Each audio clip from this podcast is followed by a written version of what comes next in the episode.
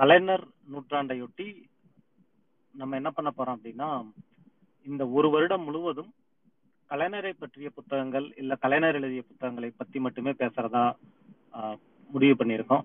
கலைஞர் எழுதிய புத்தகங்கள் ஆகட்டும் இல்ல அவரை பற்றிய புத்தகங்கள் ஆகட்டும் அதை பேச பன்னெண்டு மாதம் போதுமானா பத்தாதுதான். ஆனா பாத்தீங்கன்னா கலைஞரை நம்ம வேற வழியில நினைவு கூறுவதற்கு இது இதை தவிர சிறந்ததா பெரியார் அம்பேத்கர் படிப்போட்டம் சார்பா வேற எதுவும் யோசனை இல்லை. அதனால வந்துட்டு இந்த வழியா ஒரு வருடம் முழுவதும் அவரை பேசலாம் அப்படின்னு ஒரு சின்ன முடிவு எடுத்து பேசியிருக்கோம். அதோட முதல் நிகழ்வா தோழர் கனிமொழி அவர்கள் கலைஞரின் தாய் காவியம் பற்றி பேச இருக்கிறார்கள். தோழர் கனிமொழிக்கு அறிமுகம் எதுவும் தேவையில்லை. ஆஹ், திராவிட வட்டத்தில் தோழர் கனிமொழி அவர்கள் சமூக வலைத்தளங்களாக சமூக வலைத்தளங்களாகட்டும் இல்லை கவிதை கவிதை பரப்பிலாகட்டும் அவருடைய வீச்சு ரொம்ப உன்னதமானது. மேலும் அவர் இந்த புத்தகத்தை முதல்ல பேசலாம்னு முடிவு எடுத்தப்போ ஒரே ஒரே ஒரே நிகழ்வா முடிச்சிடலாம்னு தான் நம்ம முடிவு எடுத்தோம். ஆனாலும் அவர் வந்து அந்த புத்தகத்துல நிறைய இருக்கு. ரொம்ப அருமையான புத்தகம். ஆஹ், அதோட சுருக்கத்தை ஒரு நிகழ்வுல சொல்லிட முடியாது. அதனால ஒரு ரெண்டு மூணு பகுதியா நம்ம பிரிச்சு பேசலாம் அப்படிங்கிற மாதிரி முடிவு எடுத்து அந்த கலைஞரின் தாய்க்காவியத்தோட முதல் பகுதியை இன்னைக்கு நம்ம பேச போறோம். நன்றி தோழர் கனிமொழி பேச ஒத்துக்கிட்டமைக்கு. நம்ம நிகழ்ச்சிக்குள்ள போலாம் தோழர். நன்றி நன்றி தோழர். உங்களுடைய அறிமுகத்துக்கு நன்றி. வசந்தோழர் சொன்ன ஆஹ் சொன்னது போல்தான் பெரியார் அம்பேத்கர் படிப்பு வட்டம் இந்த வருடம் முழுவதும் அடுத்த ஜூன் இரண்டாயிரத்தி இருபத்தி நாலு ஜூன் மூன்று வரைக்கும் முழுவதும் கலைஞர் அவர்களுடைய நூல்களை எடுத்து பேசலாம் அப்படின்னு நாங்கள் அதை பற்றி பேசும் பொழுது முதல்ல கலைஞருடைய தாய் காவியம் நான் பேசலாம் அப்படின்னு அந்த நூலை எடுத்தேன். ஆஹ் வசந்த் தொடரே சொன்னது போல தான் ஒரு இதில் முடிச்சிடலாம் அப்படின்னு தான் நான் நினச்சி படித்தேன் ஏற்கனவே இந்த நூல் நான் படிச்சிருந்தேன் அப்படின்னாலும் ரொம்ப பல ஆண்டுகள் ஆகிட்டது. சரின்னு எடுத்து படிக்கும் பொழுது அதில் இருக்கக்கூடிய ஒரு சிறப்பு என்னன்னா ஒரு மார்க்சிம் கார்கி அப்படின்ற மிகப்பெரிய ரஷ்ய எழுத்தாளரினுடைய தாய் அப்படின்ற அந்த நாவல் மதர் அப்படின்ற அந்த நாவலை தழுவிதான் கலைஞர் அவர்கள் கவிதை நடையில் எழுதியிருக்கிறாரு. அப்போ வெறும் க இப்ப நீங்க நாவலை மத் பற்றி பத்தி மட்டும் பேசுறோம் அப்படின்னா கதையை மட்டும் நம்ம சொல்லிட்டு போயிடலாம். இல்ல கவிதையை பற்றி மட்டும் நாம பேசுறோம் அப்படின்னா அதுல முக்கியமான வரிகளை படிச்சுட்டு போயிடலாம். ஆனா இதுல வந்து ரெண்டுமே இணைஞ்சு இருக்கு நீங்க கதையும் சொல்லணும். அதே நேரத்துல அவரு அவருடைய கவிதைகளையும் நாம எந்த இடத்துலயும் விட்டுறக்கூடாது. ஏன்னா அந்த அளவுக்கு சிறப்பான ஒரு நூல். அதை நம்ம வந்து பார்க்கும்போது தெரியும். அதை வந்து கலைஞர் அவர்களே நிறைய தடவை சொல்லியிருக்கிறாரு. அவருடைய மனதில் அது ரொம்ப நாளா இதை வந்து ஒரு கவிதை நடையில எழுதணும் எழுதணும் அப்படின்னு நினைச்சு பல ஆண்டுகளுக்கு பிறகு கிட்டத்தட்ட இரண்டாயிரத்தி நாலில் தான் அதற்கான ஒரு வாய்ப்பு அவருக்கு கிடைச்சிருக்கு. பத்தே நாள்ல கொடைக்கானல்ல கலைஞர் அவர்கள் எழுதி முடிச்சிட்டாரு. அது அவருடைய முன்னுரையில சொல்லியிருப்பாரு. எப்பவுமே கலைஞர் அப்படிதான் இல்லையா? தொல்காப்பிய பூங்காவும் கிட்டத்தட்ட ஒரு ஒரு மாதத்திற்குள்ளாகவே அவர் எழுதி முடிச்ச ஒரு நூல் தான் தொல்காப்பிய பூங்கா. அந்த மாதிரி இதுக்கு வந்து பத்து நாள் தான் அவருக்கு தேவைப்பட்டிருக்கு. அப்படி பத்து நாள்ல எழுதி முடிக்கக்கூடிய நிலை அப்படின்னா அவர் பல வருடங்களாக அவர் மனசுக்குள்ள அந்த கருவை வந்து அவர் யோசிச்சுக்கிட்டே இருந்திருக்கிறாரு அப்படின்றது தான் நமக்கு தெரியுது. ஏன்னா சிறைக்கு போகும் பொழுதெல்லாம் கலைஞரே சொல்லியிருக்கிறாரு நான் எடுத்துக்கொண்டு போகக்கூடிய ஒரு முக்கியமான நூல் வந்து இந்த தாய் காவியம் தான். எப்பொழுதுமே என்னோடு அந்த தாய் பயணப்பட்டு கொண்டே இருப்பாள் அப்படின்னு அவருடைய முன்னுரையிலேயே கலைஞர் சொல்லியிருக்கிறாரு. இந்த நூலுக்கு வந்து அணிந்துரை ரெண்டு பேர் வழங்கியிருக்காங்க. ஒருத்தர் வந்து கம்யூனிஸ்ட் கட்சியை சேர்ந்த சங்கரையா அதே போல மற்றொருவரும் கம்யூனிஸ்ட் கட்சியை சேர்ந்த ஆர் நல்லக்கண்ணு அவர்கள். சங்கரையா அவர்கள் சொல்லும் பொழுது அவருடைய அணிந்துரையில கலைஞர் அவர்களின் இந்த தாய் காவியத்தை தமிழ் கூறும் நல்லுலகத்தின் மக்கள் அனைவரும் படித்து பெரும் பயன் அடைவார்கள் என்று நம்புகிறேன். கலைஞரின் இந்த இலக்கிய சாதனைக்கு என் மனப்பூர்வமான பாராட்டுக்களை தெரிவிப்பதுடன் அவரது தமிழ் இலக்கிய தொண்டு சிறப்பாக தொடரும் என எதிர்பார்க்கிறேன் அப்படின்னு அந்த அணிந்துரையை முடிச்சிருப்பாரு. உண்மையில் அவருடைய தமிழ் இலக்கிய தொண்டுக்கும் ஒரு பெரிய சான்றாக இந்த நூல் இருக்கு. அதே போல அவருடைய கொள்கை அஹ் அந்த போராட்ட குணம் அதற்கு கூட ஒரு மிகப்பெரிய சான்று தான் இந்த நூல் அப்படின்னு சொல்லணும். ஆஹ் நல்லக்கண்ணு அவர்கள் சொல்கின்ற பொழுது மார்க்சும் கார்கிய பத்தி நிறைய செய்திகளை அவருடைய அணிந்துரையில எழுதியிருப்பாரு. ஏன்னா இந்த மூல நூல் வந்து அவர் எழுதியது அப்படின்றதுனால அவரை பற்றிய சில செய்திகளையும் நம்ம பார்க்கலாம். மார்க்சும் கார்கி ரஷ்ய எழுத்தாளர். ஆஹ் அவருடைய தந்தையார் ரொம்ப இளமையிலேயே இறந்துடுறாரு. அவங்க அம்மா மற்றொரு திருமணம் செய்து கொண்டு சென்று விடுகிறார். அவங்க தாத்தா கிட்ட தான் அவர் வளர்றாரு. அவங்க தாத்தா வந்து ரொம்ப முரட்டு குணமுடையவர் நிறைய அடிக்கிறார் இந்த பிள்ளைய. அதனால ரொம்ப சீக்கிரமாவே அவர் வீட்டுல இருந்து வெளியில வந்து நிறைய வேலைகள் பாக்குறாரு. நூற்றுக்கணக்கான வேலைகள் நீங்க அவருடைய வாழ்க்கை சரித்திரத்தை படி படித்து பார்த்தோம் அப்படின்னா நம்ம கண்களை கலங்கிடும். அந்த அளவுக்கு ஒரு சிறு வயதுல என்னென்ன வேலைகள் ஒரு குழந்தை வந்து செய்யக்கூடாது அப்படின்னு நாம நினைக்கிறோமோ அந்த மாதிரி உடல் உழைப்பு செலுத்தக்கூடிய அத்துணை வேலைகளையும் அவர் செய்கிறார். ஆனா அவருக்கு எப்படியும் அந்த படிப்பின் மீது ஒரு ஈர்ப்பு வந்து விடுகிறது. அவர் பள்ளிக்கு ரொம்ப அதிக நாள் போல அப்படின்னா கூட தேடி தேடி படிக்கிறாரு. அதற்கு அவரே அவருடைய வாழ்க்கை சரித்திரத்துல சொன்ன ஒரு செய்தி என்னன்னா அவர் கப்பல்ல வேலை பார்க்கறாரு. ரொம்ப சின்ன பையனா இருக்கும் பொழுது. அப்ப அங்க திருடர்கள் ரெண்டு பேர் இருக்கிறாங்கன்ட்டு அந்த திருடர்களை பிடிச்சு அடிக்கிறாங்க. அப்ப இவருக்கு ஒரு சிந்தனை ஏற்படுது. இந்த மனிதர்கள்லாம் ஏன் அப்படி இருக்கிறாங்க? யார் நல்லவங்க? யார் கெட்டவங்க? யார் ஜனநாயகவாதி? இதெல்லாம் புரிந் புரிந்து கொள்ளவே முடியலையே அப்படின்னு அங்க கப்பல்ல சமையல் செய்யற ஒருத்தர்கிட்ட போய் இவர் கேக்குறாரு. அப்ப அந்த சமையல்காரர் சொல்றாராம் நீ மனிதர்களை புரிந்து கொள்ள வேண்டும்னா புத்தகங்களை படி அப்படின்றாராம். எவ்வளவு ஒரு அருமையான வாக்கியம் பாருங்க. அப்பத்துல இருந்து இவர் தேடி தேடி தேடி நூல்களை படி அஹ் படித்து அப்படித்தான் வந்து அவர் தன்னுடைய எழுத்தாற்றலை கூட வளர்த்து கொண்டார். அதே போல நிறைய இடங்களுக்கு அவர் பயணப்பட்டு வேலை செய்யக்கூடிய ஒரு சூழல் அஹ், ஏற்படுகின்ற காரணத்தால் அவருடைய நூல்களில் அஹ், பலதரப்பட்ட மனிதர்களை எழுதக்கூடிய வாய்ப்பும் அவருக்கு கிடைக்குது. இந்த தாய் காவியத்தை பொறுத்தவரை அஹ், இது எப்ப எழுதப்பட்ட நூல் அப்படின்னு பாத்தீங்கன்னா அந்த காலச்சூழல் வந்து ஆயிரத்தி தொள்ளாயிரத்தி ஐந்துக்கு பிறகு அதாவது ஃபர்ஸ்ட் ரஷ்யன் ரெவல்யூஷன் அந்த முதல் புரட்சி தோல்வியில் முடிகின்றது. அப்ப அந்த மக்களுக்கு அந்த தொழிலாளர்களுக்கு ஒரு உந்து சக்தியை ஏற்படுத்த வேண்டும் அப்படின்ற ஒரு நிலை. அப்ப லெனின் இவர்கிட்ட சொல்றாரு நீங்க வந்து அமெரிக்காவுக்கு போய் புரட்சிக்கான நிதியை திரட்டுங்கள் அப்படின்னு இவர் அனுப்பி வைக்கிறாரு. அப்போ அஹ், அமெரிக்கால இருந்து எழுதிய நூல் தான் இந்த தாய் காவியம். முதல் முதல்ல இது ஆங்கிலத்துல தான் வெளியில வருது ஆயிரத்தி தொள்ளாயிரத்தி ஆறாம் ஆண்டு. பிறகுதான் ரஷ்ய மொழியில ஆயிரத்தி தொள்ளாயிரத்தி ஏழு தான் வெளியில வருது. ஆனா மார்க்சிம் கார்கிய கேட்டீங்கன்னா இது வந்து ரொம்ப அன்சக்சஸ்ஃபுல் ஏன்னா வர்த்தக ரீதியா இது வந்து மிகப்பெரிய வெற்றி பெறவில்லை அப்படின்னு மார்க்சிம் கார்கி சொல்றாரு. ஆனா அவர் எழுதிய நூல்களிலேயே மிகச்சிறந்த நாவலாக இதுதான் பார்க்கப்படுகிறது. பல்வேறு மொழிகளில் மொழிபெயர்க்கப்பட்டிருக்கக்கூடிய ஒரு நூல் அஹ், மார்க்சிம் கார்கியினுடைய தாய் காவியம். இந்த கதைக்குள்ள நாம போறதுக்கு முன்னாடி இந்த கதைய அவர் இரண்டு உண்மையான கதாபாத்திரங்களை வைத்துதான் அவர் எழுதியிருக்காரு. உண்மையில நடந்த கதை இது. அஹ், தாய் நிலோப்னா அப்படின்ற அந்த கதை மாந்தர் மாக்சிம் கார்கியினுடைய தாய் காவியத்துல வர முக்கியமான கதாபாத்திரம். அவங்கள வச்சுதான் அந்த கதையே சுழலும். அதே போல அவர் அவருடைய மகன் பாவேல். இவங்க ரெண்டு பேருமே உண்மையில் இருந்த அஹ், மனிதர்கள்.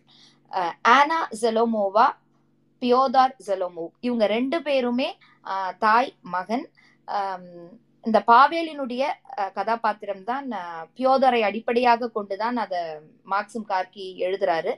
அவருக்கு அஹ், புரட்சியின் போது மே மாதத்தில் அதாவது அந்த மே தொழிலாளர் தினத்துல அவர் வந்து அந்த பதாகையை ஏந்தி கொண்டு செல்கிறார். டவுன் வித் ஆட்டோக்ரஸி அப்படின்னு அதை ஏந்தி கொண்டு போன காரணத்தினால்தான் அவருக்கு நீதிமன்றம் மிகப்பெரிய குற்றம்னு சொல்லி தண்டனை விதிக்கிறாங்க. நாடு கடத்தப்படுகிறார். நம்ம படிச்சிருப்போம். ரஷ்ய புரட்சியை படிக்கின்ற பொழுதெல்லாம் சைபீரிய நாட்டுக்கு அவங்கள வந்து நாடு கடத்துவாங்க அப்படின்றத நம்ம படிச்சிருப்போம்.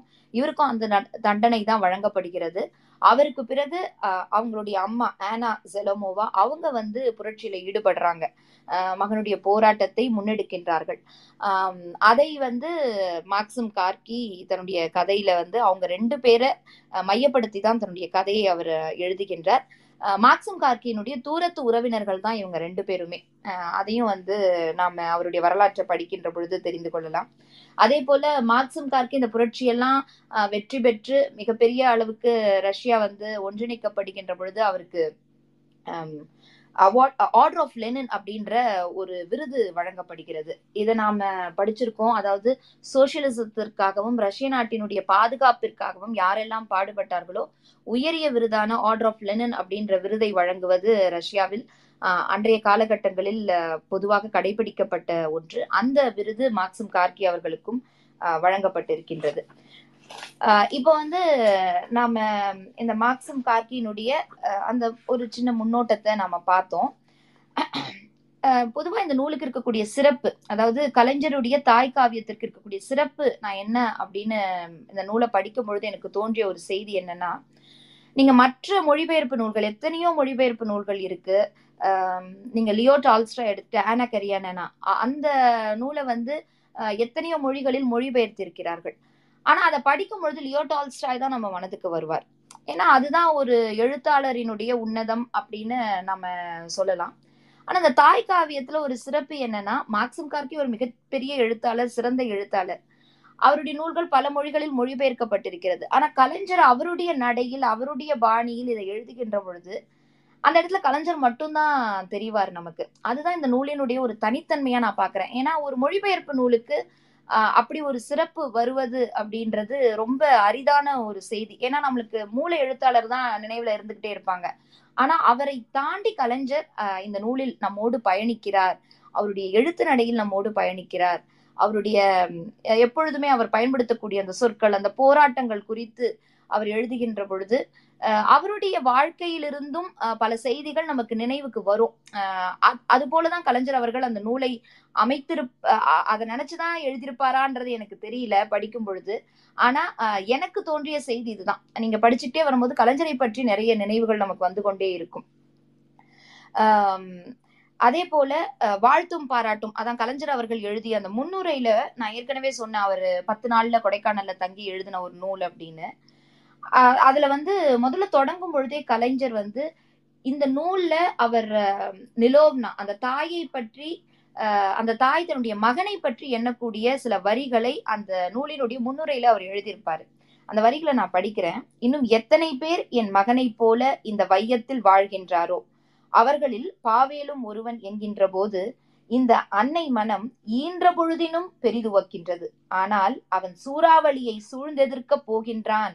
என நினைக்கும் போது சுமந்து பெற்றவளின் இதயமல்லவா சுக்கு நூறாகிறது அப்படின்னு அந்த கவிதை வரிகளை எடுத்து கலைஞர் எழுதியிருப்பாரு. சொல்லிட்டு என்ன சொல்லுவார்னா ஏற்கனவே என்னுடைய உரையில் சொன்னது போல அந்த தாயை பெற்று நம் கையில் தந்துள்ள தாயாக விளங்குகின்றார் மார்க்சிம் கார்கி என்ற ரஷ்யாவின் புகழ்பெற்ற எழுத்தாளர். அவர் ஈன்றெடுத்துள்ள இந்த லட்சிய தாய் நான் என் பொது பொது வாழ்வில் சிறை புகும் போதெல்லாம் என்னோடு துணைக்கு வருவாள். ஆம் சிறையில் நான் படிக்கும் பல புத்தகங்களில் திரும்ப திரும்ப தவறாமல் படிக்கும் புத்தகம் இந்த தாய் அப்படின்னு அவர் எழுதியிருப்பாரு. இந்த வரிகள் நாம படிச்சோம் இல்லையா? அதாவது அந்த தாய் நிலோவ்னா தன்னுடைய மகன் பாவேலை எண்ணி சொன்ன அந்த வரிகள். இந்த அன்னை மனம் ஈன்ற பொழுதினும் பெரிதுவக்கின்றது. ஏன்னா அவன் மிகப்பெரிய ஒரு போராட்ட களத்தை முன்னெடுக்கக்கூடிய ஒரு தலைவனாக உருவாகின்றான். அப்ப எனக்கு மகிழ்ச்சி தான் இருந்தாலும் அவன் சூறாவளியை சூழ்ந்தெதிர்க்க போகிறான் என நினைக்கும் போது சுமந்து பெற்றவளின் இதயம் அல்லவா சுக்குநூறாகிறது அப்படின்னு எழுதும் பொழுது எனக்கு அஞ்சுகம் அம்மையார் தான் நினைவுக்கு வராங்க. ஏன்னா கலைஞருடைய வாழ்க்கையும் அப்படித்தான் இல்லையா? ஒரு சூறாவளியை தன்னுடைய வாழ்நாள் முழுவதும் அவர் எதிர்த்து கொண்டே இருந்தார். அதுக்குள்ளதான் அவர் இருந்தார். அவருடைய வா- வாழ்க்கையே போராட்டத்தோடு பின்னி பிணைந்துதான் மரணத்திலும் அது வந்து அவரை விட்டு விலகல. மரணத்திலும் கூட அந்த போராட்டத்தை தொடர்ந்து கொண்டுதான் இருந்தார். அப்போ இந்த வரிகளை படிக்கின்ற பொழுது நமக்கு அஞ்சுகம் அம்மையாரும் கலைஞர் அவர்களும் தான் நினைவுக்கு வருவாங்க. கலைஞருடைய தாய் காவியம் இப்படிதான் தொடங்குகிறது. நீங்க கலைஞருடைய எந்த கவிதை நூலை எடுத்துக்கொண்டாலும் எடுத்துக்காட்டுக்கு சங்க இலக்கிய நூலை எடுத்துக்கோங்களேன். அதுல வந்து சங்க இலக்கியம் ஏதோ ஒரு பாட்டு எடுக்கிறார் புறநானூற்று பாட்டு எடுக்கிறாருன்னா அவர் தொடங்கும் பொழுது வெறும் நேரா அந்த பொருளுக்கு போய் அதுக்கு விளக்கம் கூறவே மாட்டார். அதனுடைய காலச்சூழல் அது எப்படி அந்த புலவர் எந்த மன ஓட்டத்தில் அதை எழுதியிருப்பார் இல்ல அந்த ஊர் எந்த ஊரை சேர்ந்தவர் அந்த புலவர்? அவருக்கு அந்த ஊருக்கு என்ன வரலாறு? இப்படிதான் பெரும்பாலான சங்க இலக்கிய பாடல்களுக்கு அவருடைய கவிதை நடை இருக்கும்.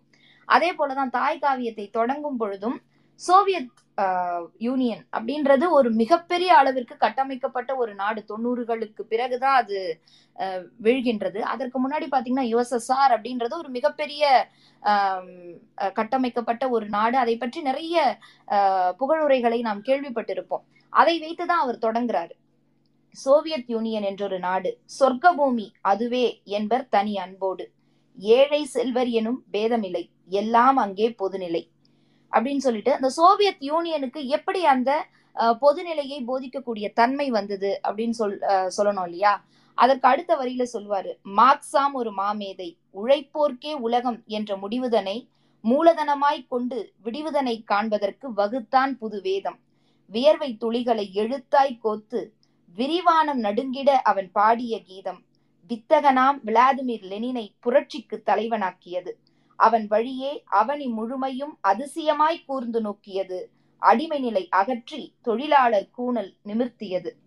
அதாவது லெனின் எப்படி வராரு? அவருக்கு வந்து மார்க்சினுடைய தத்துவம் எப் எந்த அளவிற்கு அவர் ஏற்றுக்கொண்டு அந்த நாட்டை கட்டமைக்கின்றார் அப்படின்றத சொல்லிட்டு அதற்கு பிறகு ரஷ்யாவினுடைய நிலை என்ன? அதையும் நாம பார்க்கணும். ஆஹ் லெனினுக்கு பிறகு என்ன நடக்கின்றது? ஆண்டுகள் பல நகர்ந்திடுகின்றது. அடுத்தடுத்து அதிகாரம் பெற்றவர்கள் அரசியலில் பொருளியலில் அடிக்கடி சீர்திருத்தம் செய்து குறுக்கிட்ட மாறுதலும் குழப்பத்தில் முடிந்தது. அதனால் பிரிந்து போகும் உரிமையும் கூடவே சேர்ந்தது. திசை கொன்றாக தேசம் சிதைந்து போனது. விசையொடிந்த பின்னே இன்று வலிவு தேடி அலையுது. அப்படின்னு அந்த கவிதை வரிகள் போகும். ஏன்னா தொண்ணூறுகளுக்கு பிறகு ஒரு மிகப்பெரிய வீழ்ச்சியை ஆஹ் சந்தித்த ஒரு நாடாக நாம வந்து ரஷ்யாவை சொல்லலாம். ஆஹ் தந்தை பெரியார் அவர்கள் கூட அவருடைய பெரியார் திரைப்படத்துல கூட அதை காட்டியிருப்பாங்க இந்த காட்சியை. அவர் ரஷ்யாவிற்கு சுற்றுப்பயணம் சென்ற போது அவர் சொன்ன செய்தி ரொம்ப கட்டுக்கோப்பா இருக்கக்கூடிய ஒரு நாடு. ஆனா இது கடைசி வரைக்கும் இருக்கணும் அப்படின்றது எனக்கு ஒரு அச்சமா இருக்கு. இந்த கட்டுப்பாடு இல்லைன்னா இந்த நாடு செதறக்கூடிய வாய்ப்பு இருக்கு அப்படின்னு பெரியார் சொல்லியிருப்பார். அதை வந்து திரைப்படத்துல கூட காட்டியிருப்பாங்க பெரியார் திரைப்படத்துல. அது போல சிதறி சிதறுகின்றத நாடு. இன்னைக்கு நாம பாக்குறோம். ரஷ்யா வந்து உக்ரைன் மீது போர் தொடுக்கக்கூடிய நிலையெல்லாம் நாம பாக்குறோம். இரண்டு உலக போர்களை கடந்து வந்தவர்கள் தான் நாம். அதற்கு பிறகு ஐநா அமைக்கப்படுகின்றது. ஐநாவினுடைய அஹ், பயனே என்ன அப்படின்னு பாத்தீங்கன்னா போர்கள் நடக்கக்கூடாத ஒரு சூழலை ஏற்படுத்துவதுதான் அப்படின்றதுக்காக தான் அது அமைக்கப்படுகிறது. ஆனா அது அமைக்கப்பட்ட பிறகு பல போர்களை இந்த உலகம் கண்டிருக்கின்றது. நீங்க அண்மையில கடந்த பத்து பதினைந்து வருடங்களா எடுத்துக்கிட்டீங்கன்னா கூட அத்துணை போர்களை இந்த உலகம் சந்தித்திருக்கின்றது. அது ஈழ போராட்டமாக இருந்தாலும் சரி அதற்கு பிறகு சூதான்ல இப்போ நடந்துட்டு இருக்க போராட்டங்கள் உள்நாட்டு போர் அதே போல மற்ற போர்கள் ஈரான் ஈராக் இந்த போர்களையும் நாம பாக்குறோம் ஆஹ் இப்படி தொடர்ந்து போர்களை மட்டுமே அஹ், சந்தித்து கொண்டு வரக்கூடிய ஒரு சூழல் தான் அதே போல அஹ், உக்- உக்ரைன் போராட்டங்கள். உக்ரைன் மீது ரஷ்யா தொடுக்கக்கூடிய அந்த போர். அந்த போரை பற்றி நாம் பார்க்கின்ற பொழுது கலைஞருடைய வரிகள் தான் நமக்கு நினைவுக்கு வரும். போரை புறந்தள்ளி பொருளை பொதுவாக்குவோம் அப்படின்ற அந்த வரிகள் தான் நமக்கு நினைவுக்கு வரும். ஏன்னா இன்னைக்கு அந்த அளவுக்கு அந்த போரினால் ஏற்படுகின்ற அந்த இன்னல்களை அஹ், நீங்க நல்லா உணர முடியும். எப்படி மக்கள் வெளியில வராங்க அகதிகளாக வராங்க அப்படின்றதெல்லாம் நாம பாக்குறோம். ஒரு நாட்டுக்கு புலம்பெயர்ந்து போவது என்பது இரண்டு நிலைகள்ல நடக்கும். ஒன்று பை சாய்ஸ் நாம விரும்பி நம்முடைய வேலைக்காக படிப்புக்காக புலம்பெயர்வது ஒன்று. இரண்டாவது நமக்கு விருப்பமே இருக்காது. ஏதோ ஒரு படையெடுப்பின் காரணமாக போரின் காரணமாக வெ- வெளியேற்றப்படக்கூடிய மக்கள் நிர்பந்தத்தின் பெயரால் வெளியேறுகின்றார்கள். அப்ப அந்த சூழல் அப்படின்றது ரொம்ப பாதிக்கக்கூடிய சூழல் அந்த மக்களை. ஏன்னா ஒரே இரவுல உங்களுடைய வீடு உங்களுடைய வேலை எல்லாமே போயிடும். நீங்க இன்னொரு நாட்டுக்கு வந்து அகதிகளாக இருந்து அங்க அகதிகள் அப்படின்ற ஒரு தன்மையில உங்களுடைய பெயர்களை பதிந்து பிறகு அந்த நாட்டுல நீங்க உங்களுடைய வாழ்க்கையை தொடங்கணும் அப்படின்றது ஒரு மிகப்பெரிய சிரமம். அதை வந்து இன்னைக்கு நம்ம பார்த்துக்கிட்டு இருக்கோம். ஏன்னா குறிப்பா இந்த- நாட்டுக்குள்ள வரக்கூடிய உக்ரைனிலிருந்து வரக்கூடிய பல மக்களை நாம பார்க்கிறோம். அவங்க வந்து எந்த அளவுக்கு க கஷ்டப்படுறாங்க அப்படின்ற அந்த செய்திகளை எல்லாம் பார்க்கும் பொழுது கலைஞருடைய அந்த வரிகள் தான் நமக்கு நினைவுக்கு வரும். போரை வந்து நாம முன்னெடுக்க கூடாது அப்படின்ற அந்த வரிகள் எந்த காரணத்திற்காக இருந்த போதும் போர் ஒரு மனித குலத்திற்கு எதிரானது அப்படின்ற அந்த கலைஞருடைய வரிகளை நம்மால மறக்க முடியாது. அதே மாதிரி இந்த சூழல் அதாவது இந்த தாய் காவியம் எழுதப்பட்ட சூழலையும் அவர் சொல்றாரு. நான் ஏற்கனவே சொல்லிட்டேன் என்னுடைய உரையினுடைய தொடக்கத்தில் எப்போ அது எழுதுனாங்க முதல் புரட்சி தோல்வி அடைகின்றது ரஷ்யாவில் அந்த காலகட்டத்தில் எழுதப்பட்ட நூல் இந்த தாய் காவியம் அப்படின்றது. அப்போ கலைஞர் எழுதுறாரு ஏனென்றால் சிறைவாசம் அப்படின்ற அந்த நிலை இருக்கின்றது ரஷ்யாவில். இப்படியொரு இருட்டுக்குள் ரஷ்ய பூமி இடர்பட்டு கிடந்த போது ஏறனைய லெனின் ஸ்டாலின் இரு தலைவர்களுடன் இணைந்து எழுச்சி முரசு கொட்டி எத்தனை முறையோ சிறைப்பட்டு எழுத்து வடிவிலும் பூத்த புரட்சி பூ ஒன்று. அந்த காலகட்டத்துல எழுந்த புரட்சி பூ தான் இந்த மார்க்சம் கார்கினுடைய தாய் காவியம் அப்படின்றத அவருடைய வரிகள்ல எழுதுகின்றார். என் நெஞ்சில் எப்போதும் மனம் வீசும் பூ. மார்க்சிம் கார்கியாம் மனிதநேய மாண்பு. மண்பதைக்கு தந்திட்டு சிகப்பு பூ செம்பு. அன்னை என்றும் தாய் என்றும் அழைக்கப்படும் அற்புத பூ. பல மொழிகளில் மனம் பரப்பும் அப்பூவை கலை வண்ணமுடன் கவிதை நடையில் வழங்குகின்றேன். அப்படின்னு சொல்லிட்டு ரெண்டு முக்கியமான செய்தியை சொல்வார் அவருடைய அந்த இதற்கப்புறம். அதாவது பால பாடமாக சமத்துவம் சமதர்மம் பகுத்தறிவு. மூல பாடமாக தமிழ் உணர்வும் தன்மானமும் பயின்றதாலே துணிவுடனே படைக்கின்றேன். என்னால் இயன்றவரை எழுதியுள்ளேன் ஏற்றிடுவீர் இக்காவியத்தை. இயன்றவரை எழுதியுள்ளேன் அப்படின்றது கலைஞருடைய தன்னடக்கம். ஆனா நான் ஏற்கனவே சொன்னது போல உங்களுக்கு கலைஞர் மட்டும்தான் தெரிவாரு. மார்க்சிம் கார்கிய வந்து நாம படித்திருந்தாலும் கூட கலைஞர் மட்டும்தான் இந்த நூல்ல வந்து நமக்கு ஒவ்வொரு வரியிலும் தெரிவார். அவர் அந்த கதையை கொண்டு செல்லக்கூடிய அந்த நிலையாக இருக்கட்டும். ஏன்னா என்னுடைய அனுபவப்படி நான் முதல்ல படிச்சது கலைஞருடைய தாய் காவியம் தான் அதற்கு பிறகுதான் நான் மார்க்சிம் கார்கியினுடைய நாவலை போய் படிக்கிறேன். எனக்கு இருந்த வியப்பு என்னன்னா அவர் எந்த அளவுக்கு அந்த கதையை உள்வாங்கி இருந்தால் அந்த கதையை வந்து எந்த இடத்துலயுமே அவர் சிதைக்க மாட்டார். ஏன்னா ஒரு கவிதையில எழுதுகின்ற பொழுது ஆஹ் சில நேரங்கள்ல அந்த கவிதையை அந்த கதையை முழுவதுமாக கையாள்வது கொஞ்சம் சிரமமா இருக்கும். ஆனா கலைஞர் இல்லையா அவரு? அதனால எந்த இடத்திலும் ஆஹ் அந்த கதைக்கு வந்து எந்த ஒரு இடத்திலும் ஒரு தொய்வு இருக்காது ஒரு மாறுபட்ட கருத்து இருக்காது. அந்த அத்துணை கதாபாத்திரங்களை அவர் கொண்டு வந்திருப்பாரு. அதுவும் அந்த பெயர்கள்லாம் நான் பின்னாடி சொல்றேன். ஏன்னா எல்லாமே ரஷ்ய மொழியில் இருக்கக்கூடிய பெயர்கள் அப்படின்றதுனால கொஞ்சம் சிரமமாவும் இருக்கும் நமக்கு. நினைவில் வைத்துக் கொள்வதற்கு. முக்கியமான கதை மாந்தர்கள்ல மட்டும் நாம பார்த்துட்டு அப்புறம் கதை போக்குல மற்ற கதாபாத்திரங்களை நாம பார்க்கலாம். அவர் வந்து இயன்றவரை எழுதியுள்ளேன் அப்படின்னு சொல்றது கலைஞருடைய தன்னடக்கமா தான் நான் பாக்குறேன் மிக சிறப்பாக இந்த தாய் காவியம் அவர் படைத்திருக்கின்றார். அதுல முதல் தொடங்கும் பொழுது அந்த ஒரு ஆலை தொழிலாளர்கள் பற்றிய அவர்களுடைய போராட்டத்தை பற்றிய கதை தான் இந்த தாய் காவியம். அது தொடங்கும் பொழுது அவர் சொல்றாரு ஆலையினுடைய சங்கு ஊதுகின்றது. அப்ப தொழிலாளர்கள் ஆலையை விட்டு அஹ், வெளியே வருவார்கள். ஏன்னா இந்த ஃபேக்டரியில வேலை பார்க்கறவங்களுக்குலாம் ஷிஃப்ட் பேசிஸ்ல தான் வேலைகள் இருக்கும் இல்லையா? அப்ப வெளியில வருவாங்க ஒரு கூட்டத்தார் உள்ள போவாங்க மறு கூட்டத்தார். அத கலைஞர் அவருடைய ஊமையில சொல்லும் பொழுது அஹ், இதை வந்து எளிமையா சொல்லிட்டு போலாம். ஒரு கூட்டத்தார் வெளில வந்தாங்க இன்னொரு கூட்டத்தார் உள்ள போனாங்கன்னு. ஆனா க- கலைஞர் எழுதுகிறார் ஆலையின் சங்கு ஊதிற்று. அன்றைய பணி முடித்தோரும் அடுத்த பணிக்கு வருவோரும் எப்படி அஹ், இருந்தார்கள்? என்று சொன்னால் கரையை விரும்பும் அலை போலும். அதாவது பணி முடித்தோர் கரையை விரும்பும் அலை போலும். அடுத்து பணிக்கு வருவோர் கடலுக்கு திரும்பும் அலை போலும். ஒன்றையொன்று இடித்து மோதி ஒரு கும்பல் உள்நுழையும் மறுகும்பல் வெளியேறும். அந்த இடத்துல வந்து அந்த கடல் அலைகளை நமக்கு ஓமைப்படுத்துகிறார். அஹ், கரைக்கு வர அலைகள் கரை தொட்டு வர அலைகள் வந்து வீட்டுக்கு போகக்கூடிய ஒரு நிலையையும் அந்த தொழிலாளர்கள் உள்ள ஆலைக்கு போகக்கூடியவர்கள் அந்த அலை கடலுக்கு திரும்பக்கூடிய அந்த நிலையும் ஒப்பிட்டு அவர் எழுதியிருக்கக்கூடிய அந்த அழகு. அவர் வந்து தொழிலாளர்களை பத்தி சொல்லியாச்சு. அப்ப அந்த ஆலையை பத்தி சொல்லணும். அந்த ஆலையில இருக்கக்கூடிய முதலாளித்துவம் எப்படி கொடுமையா இருக்கு அப்படின்றத சொல்லணும். அதற்கு அவர் சொல்லக்கூடிய அந்த ஓமை அதுதான் ரொம்ப சிறப்பா இருக்கும். மலத்தையும் ஜலத்தையும் சேமித்து வைத்து பின்னர் அதை பிதுக்கி தள்ளுதல் போல் அந்த தொழிற்சாலை பானை வயிறு அவர்களை வெளியே அனுப்புகிறதாம். இதுல ரெண்டு விஷயம். ஒண்ணு அந்த தொழிற்சாலை பானை வயிறு அந்த அதாவது அந்த முதலாளித்துவத்தினுடைய அந்த ஆதிக்கத்தை பற்றி அவர் சொல்லுகிறார். பானை வயிறு போல அவங்க எப்படி அந்த தொழிலாளர்களினுடைய உழைப்பை உரிந்து கொள்கிறார்கள் அப்படின்றதும் அங்க புரியுது. இரண்டாவது இந்த சிறுநீர் கழிப்பது மலம் அதெல்லாம் நம்முடைய கழிவுகள். மனிதனுடைய கழிவுகள். அதை போலத்தான் அந்த தொழிலாளர்களை அந்த முதலாளிகள் நடத்துகின்றார்கள் அப்படின்ற மற்றொரு கருத்தையும் அது ரொம்ப அழகா அவரு எடுத்து சொன்ன அந்த விதம். தொழிலாளர்களை எப்படி நடத்துகின்றார்கள் அந்த முதலாளிகள்? முதலாளிகளினுடைய அந்த ஆதிக்கம் எப்படி இருக்கின்றது அப்படின்றதுக்கு அந்த பானை வயிறு எடுத்துக்காட்டு. அவ்வளவு அழகா அதை சொல்லி முடி முடித்து விட்டு அந்த ஊரை பத்தி சொல்றாரு. எந்த இடத்துல இந்த கதைக்களம் நடக்கின்றது? ஓகா நதியும் ஒல்கா நதியும் ஒன்றுபட்டு சங்கமிக்கும் ஊரின் பெயர்தான் நோவ்கிராடு. அந்த ஊரில்தான் கார்கி பிறந்த குருவிக்கூடு சோர்போவோ பெயரில் கப்பல் கட்டும் தொழிற்சாலை ஒன்றுண்டு. அங்கே ஓய்வறியாது உழைத்து செத்த பாட்டாளி வர்க்க கல்லறைகள் பல உண்டு.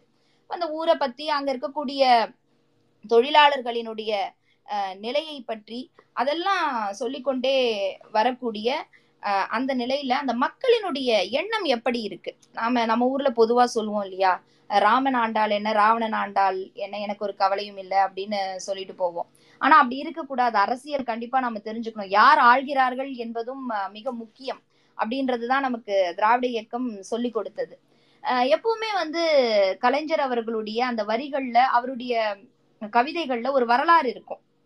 நீங்க மார்க்சிம் கார்கினுடைய தாய் காவியமாக இருக்கட்டும் இல்ல மற்ற கவியரங்க கவிதைகளை நீங்கள் எடுத்துக்கொண்டாலும் அதுல ரொம்ப புகழ்பெற்ற கவிதை வரிகள் எப்பொழுதும் நாம் கேட்பது மறைந்திருந்து மானமிகு வாலியை வீழ்த்திய மாண்புமிகு ராமச்சந்திரனை மாவீரன் என்று போற்ற மகாகவி கம்பனே தயங்கினான் என்றால் மாண்டாலும் வெற்றி வாலிக்குத்தானே ஆண்டாலும் அவன் தம்பி சுக்ரீவன் துரோகிதானே அப்படின்னு அந்த கவிதை வரிகள் போவோம். அதுல வந்து ஒரு நான்கு ஐந்து வரிகளுக்குள்ள அவர் எத்தனை செய்திகளை சொல்றாரு அப்படின்றதுதான் வியப்பு. மானமிகு மாண்புமிகு. இதுக்குள்ள ஒரு அரசியல் வரலாறு இருக்கு. மானமிகுன்றது அந்த சுயமரியாதை இயக்கத்தோடு தொடர்புடையது திராவிட சித்தாந்தம். மாண்புமிகு நம்ம அமைச்சர்கள் எல்லாம் ஆனாலும் கூட அதுல வந்து ஒரு ஆரியத்தினுடைய பங்கும் அதுல இருக்கு. அந்த மாண்புமிகு ராமச்சந்திரன் சொல்லும் பொழுது டெல்லியால் முதலமைச்சர் ஆக்கப்பட்டவர் அப்படின்ற அந்த ஒரு கருத்தும் அதுக்குள்ள இருக்கு. அந்த அரசியல் சூழலையும் சொல்றாரு. அன்னைக்கு இருந்த அரசியல் சூழல் அவர்கள் வெற்றி பெற்றிருந்தாலும் கூட வெற்றி என்பது திராவிட முன்னேற்ற கழகத்திற்கு தான் அப்படின்ற அந்த தொனியிலையும் அந்த கவிதை அமைந்திருக்கும். ஒரு நான்கு வரிக்குள்ள ஒரு திராவிட இயக்க வரலாறு அன்றைய அரசியல் சூழல் அதை தாண்டி அது அதற்குள் ஒரு தமிழ் அதுவும் அந்த தமிழ் இலக்கிய கையாடல் சொல்லாடலையும் அவர் அந்த இடத்துல அவர் சொல்றாரு. ஒரு கம்பன் அவனே தயங்கினான்.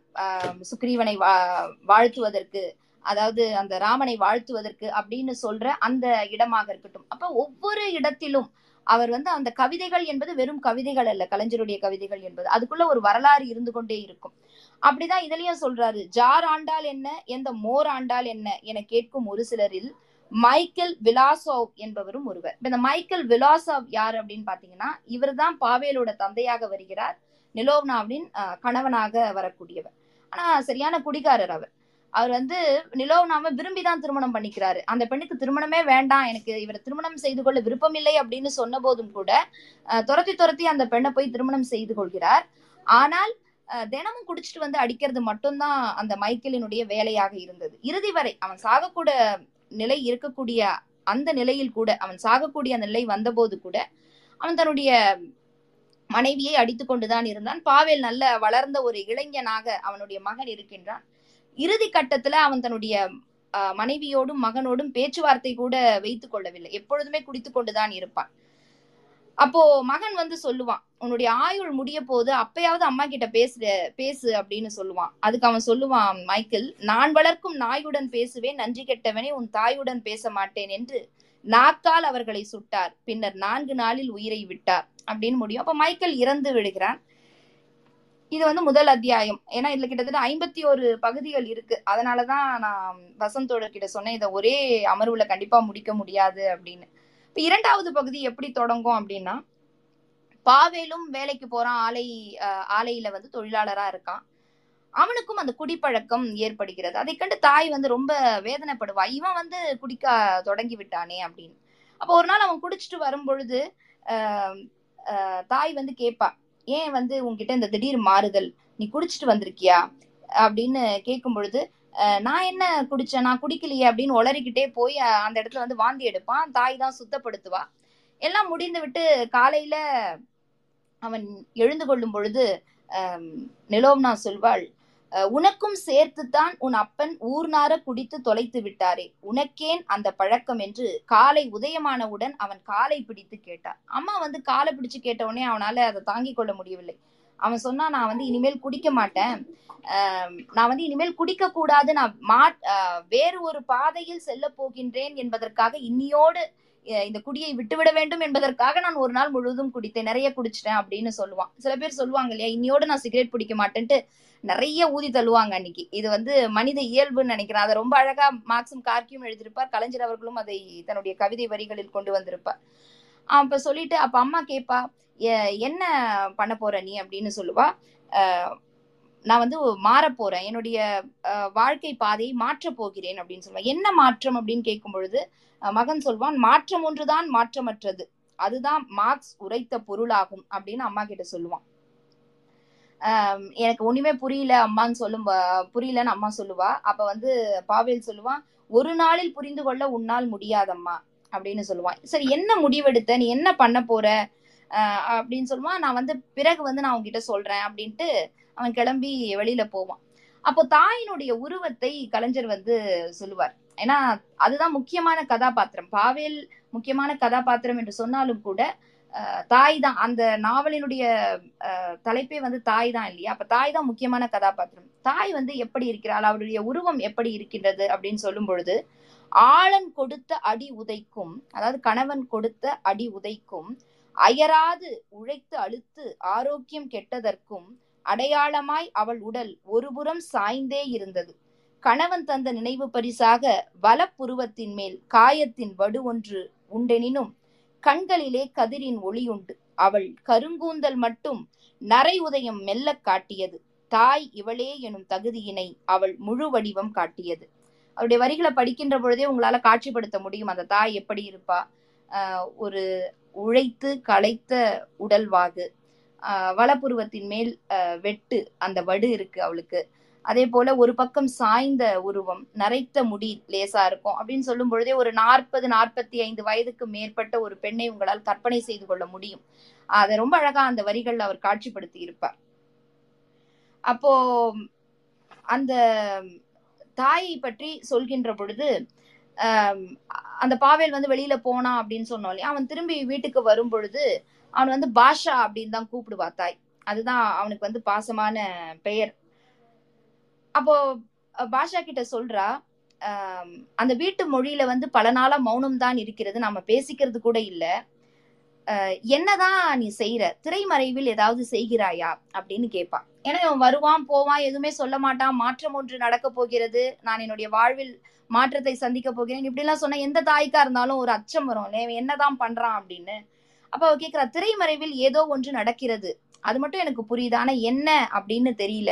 அப்ப தாய் நினைத்து கொள்வாள் தீப்பிடித்தால் தெருவுக்கு தெருவுக்கு வந்துதானே தீர வேண்டும் என எண்ணிக்கொண்டாள். தீப்பிடிக்க கூடாதென்று தேவனை வேண்டிக் கொண்டாள். தீ அதாவது நம்ம சொல்றோம் வழக்குல கத்திரிக்காய் முளைச்சா கடத்தெருவுக்கு வரும்னு சொல்லுவோம் இல்லையா? அதை வந்து கலைஞர் அவருடைய வரிகள்ல தீப்பிடித்தால் தெருவுக்கு வந்துதானே தீர வேண்டும். அப்படின்னாலும் தீப்பிடிக்க கூடாது அப்படின்றதுலயும் ரொம்ப கவனம் அவளுக்கு இருந்தது.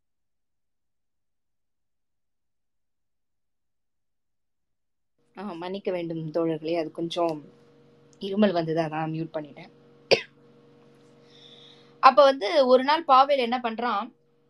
ஒரு படத்தை வீட்டுக்குள்ள எடுத்துக்கிட்டு வரான். அந்த படத்தை ஆணியில மாற்றான் அந்த படத்தை வந்து தாய் பார்க்கிறாள். பார்த்துட்டு அவளுக்கு கேட்கணும்னு தோணுது. இந்த படம் என்ன அப்படின்னு ஆனா எதுவும் கேட்கல. அமைதியா இருக்கிறா. கொஞ்ச நேரம் பார்த்துட்டு உத்து பார்த்தோன்னே அந்த படம் வந்து இயேசு கிறிஸ்துவனுடைய படம் அப்படின்னு இவளுக்கு புரியுது. அவன் ஃபுல்லாக மாட்டி முடிச்சோடனே ஆனால் அது ஏன் அந்த படத்தை வந்து அங்கே மாட்டியிருக்கான்? இவனுக்கு வந்து பெருசாக கடவுள் மேலே நம்பிக்கைலாம் இல்லையே அப்படின்னு இருந்தாலும் கூட அவ எதுவுமே கேட்டுக்கல தன்னுடைய மகனிடம். அமைதியாக இருக்கிறான் அப்போ வந்து ஒரு நூல் படிச்சுட்டு இருக்கான் பாவில் இவ வர இவ வந்து அடுக்கலைய வேலையை முடிச்சுட்டு வரும் பொழுது உடனே அந்த நூலை எடுத்து ஓரமா வச்சுட்டு வாங்கம்மா அப்படின்னு சொல்றான். அப்ப வந்து தாய் கேட்கின்றாள் என்னிடம் சொல்லக்கூடாத புத்தகமா? அல்லது சொல்ல முடியாத ஒன்றா? எத்தனை நாளைக்கு இப்படி திருட்டுத்தனமாக எனக்கு கூட தெரியாமல் படிக்க போகிறாய்? தயவு செய்து அதை என்னிடம் காட்டுகிறாயா? அப்படின்னு நிலோம் நான் கேட்பான். தாயிடம் எதற்கு ரகசியம்? இது தடை செய்யப்பட்ட புத்தகம் என்றான். அவளுக்கு வந்து ரொம்ப அச்சமாயிடும். தடை செய்யப்பட்ட புத்தகம். அதை எதுக்கு நீ வந்து வீட்டுல வச்சு படிச்சிட்டு இருக்க? அப்படின்னு அதிர்ச்சியோட கேட்பாள். அரசின் ஆணை. இந்த நூல்கள்லாம் வந்து படிக்க கூடாது அப்படின்னு இருக்கு. அதை மீறினால் அடுத்த கணம் சிறைதான் சித்திரவதைதான். தடை என்பதும் சிறை என்பதும் அந்த தாய் பலமுறை கேட்டு பழகி போன வார்த்தைகள் தான் அந்த வார்த்தை அவள் வீட்டுக்குள்ளேயே அபாய சங்கு போல ஒலிக்கும் என எதிர்பார்க்கவில்லை அவள். அதுதான். நம்ம வீட்டுல ஒண்ணு நடக்கும் பொழுது வெளியில வந்து நிறைய புரட்சியெல்லாம் சில பேர் பேசுவோம். ஆனா வீட்டுக்குள்ள நம்ம வீட்டுல நடக்கும் பொழுது அதை நம்மால் ஏற்றுக்கொள்ள முடியாது அப்படின்ற சூழலெல்லாம் பாக்குறோம்ல அதை ரொம்ப அழகா கலைஞர் வந்து அவருடைய வரிகள்ல சொல்லியிருப்பாரு. எரிமலை பூகம்பம் எங்கேயோ வெடித்தால் அது நமக்கு செய்தி. நம் வீட்டுக்குள்ளேயே வெடித்தால் என்ன நம் கெதி? தடை செய்த புத்தகம் தைரியமாக கொண்டு வர காரணம் தாய் நிலோவ்னா கேட்டதற்கு ஒளிந்திருக்கும் உண்மைகளை கண்டறியத்தான் என்றான். அவன் வந்து அப்பா கிட்ட வந்து இப்படிதான் பேசிக்கிட்டே இருப்பான். இந்த தடை செய்யப்பட்ட நூல்கள் அப்படின்னு சொல்லும் பொழுது எல்லா நாடுகளிலும் இந்த வரலாறு கண்டிப்பா இருக்கும். எப்போதெல்லாம் ஆதிக்கபுரியினர் ஆட்சிக்கு வருகிறார்களோ அப்பொழுதெல்லாம் அவர்களுக்கு எதிரான நூல்கள் என்று அவர்கள் கருதக்கூடிய நூல்களை தடை செய்வார்கள். இன்னைக்கும் ஆஹ் இந்த மேற்கத்திய நாடுகள்லாம் நம்ம நிறைய செய்திகள்லாம் பார்க்கிறோம். ஆஹ் இந்தந்த நூல்கள்லாம் தடை பண்றாங்க இதெல்லாம் நீங்க படிக்க கூடாது அப்படின்ற ஆஹ் செய்திகளை எல்லாம் இன்றைக்கும் வருகின்றது. அப்போ நீங்க ரஷ்ய புரட்சி நடந்த காலகட்டத்திலே அது எப்படி இருந்திருக்கும் அப்படின்றத நம்மால யூகிக்க முடிகின்றது. நம்முடைய வரலாற்றை நாம் எடுத்துக்கொண்டாலும் கூட தடை செய்யப்பட்ட நூல்கள் அப்படின்னு நமக்கு ஒரு பெரிய பட்டியலே இருக்கு. புரட்சி கவிஞர் பாரதிதாசன் அவர்கள் எழுதிய இரணியன் அல்லது இணையற்ற வீரன் அப்படின்ற ஒரு நாடகத்தை பற்றி நாம கேள்விப்பட்டிருப்போம். அந்த நாடகத்திற்கு வந்து தடை போட்டனர். அதே போல எம் ஆர் ராதா நடித்த அந்த ராமாயண நாடகத்திற்கு தடை போடப்பட்ட செய்திகளை எல்லாம் நாம் அறிந்திருப்போம். அறிஞர் அண்ணா அவர்கள் எழுதிய ஆரியமாகி அந்த நூலுக்கு வந்து அதை தொடர்ந்து பரப்பக்கூடாதுன்னு வழக்கு போட்டார்கள். பெரியார் அவர்களுடைய பொன்மொழி அது ஒண்ணும் இல்ல. பெரியார் வந்து தொடர்ந்து பேசிய சில வாக்கியங்களை எல்லாம் தொகுத்து பொன்மொழின்னு போட்டாங்க. அதற்கு வந்து அன்றைய அரசாங்கம் தடை போட்டது ஆயிரத்தி தொள்ளாயிரத்தி நாற்பதுகளில். அதே போல ராவணகாவியம் புலவர் குழந்தை எழுதிய ராவணகாவியம் நூல் நாம கேள்விப்பட்டிருப்போம். ஆயிரத்தி தொள்ளாயிரத்தி நாற்பத்தி ஆறுல அந்த நூல் வெளிவருகின்றது. நாற்பத்தி எட்டுல அன்றைய சென்னை மாகாண அரசு தடை போடுகிறது. அந்த நூலுக்கான தடை கலைஞர் அவர்கள் முதலமைச்சராக இருந்தபோது எழுபத்தி ஒன்றில் தான் அந்த தடை நீக்கப்படுகிறது. இப்படி நம்முடைய வரலாற்றை படிக்கின்ற பொழுது கூட நிறைய நூலுக்கு குறிப்பாக திராவிட இயக்கத்தவர்கள் எழுதிய நூலுக்கு அன்றைய அரசாங்கம் நிறைய தடை போட்டு இருக்கின்றார்கள். அப்போ தாய் வந்து சொல்றா நீ தடை போட்ட நூலை எதுக்கு வீட்டுக்கு கொண்டு வந்த? அப்படின்னு சொல்லும் பொழுது உண்மையை அறியத்தான் அப்படின்னு அவன் சொல்றான் இல்லையா? பொல்லாத உண்மை போடா போ அப்படின்னு தாய் சொல்றா. பொல்லாத உண்மை அல்ல பொல்லாதவர்களை பற்றிய உண்மை அம்மா அப்படின்னு பாவேல் சொல்றான். அப்போ அந்த நூல்ல என்னதான் இருக்கு அப்படின்னு தாய் கேட்கும் பொழுது பாவேல் சொல்வதாக கலைஞர் எழுதுகிறார் பாலுக்கு சர்க்கரை இல்லை என்று சீறுகிற சீமான்களின் மாளிகையில் கூழுக்கு உப்பில்லை என்று குமருகின்ற ஏழைகளின் குடிசைகளில் ஏன் இந்த பேதம் என்ற கேள்விக்கு பின்னாலே அந்த உண்மை ஒளிந்து கிடக்குதம்மா.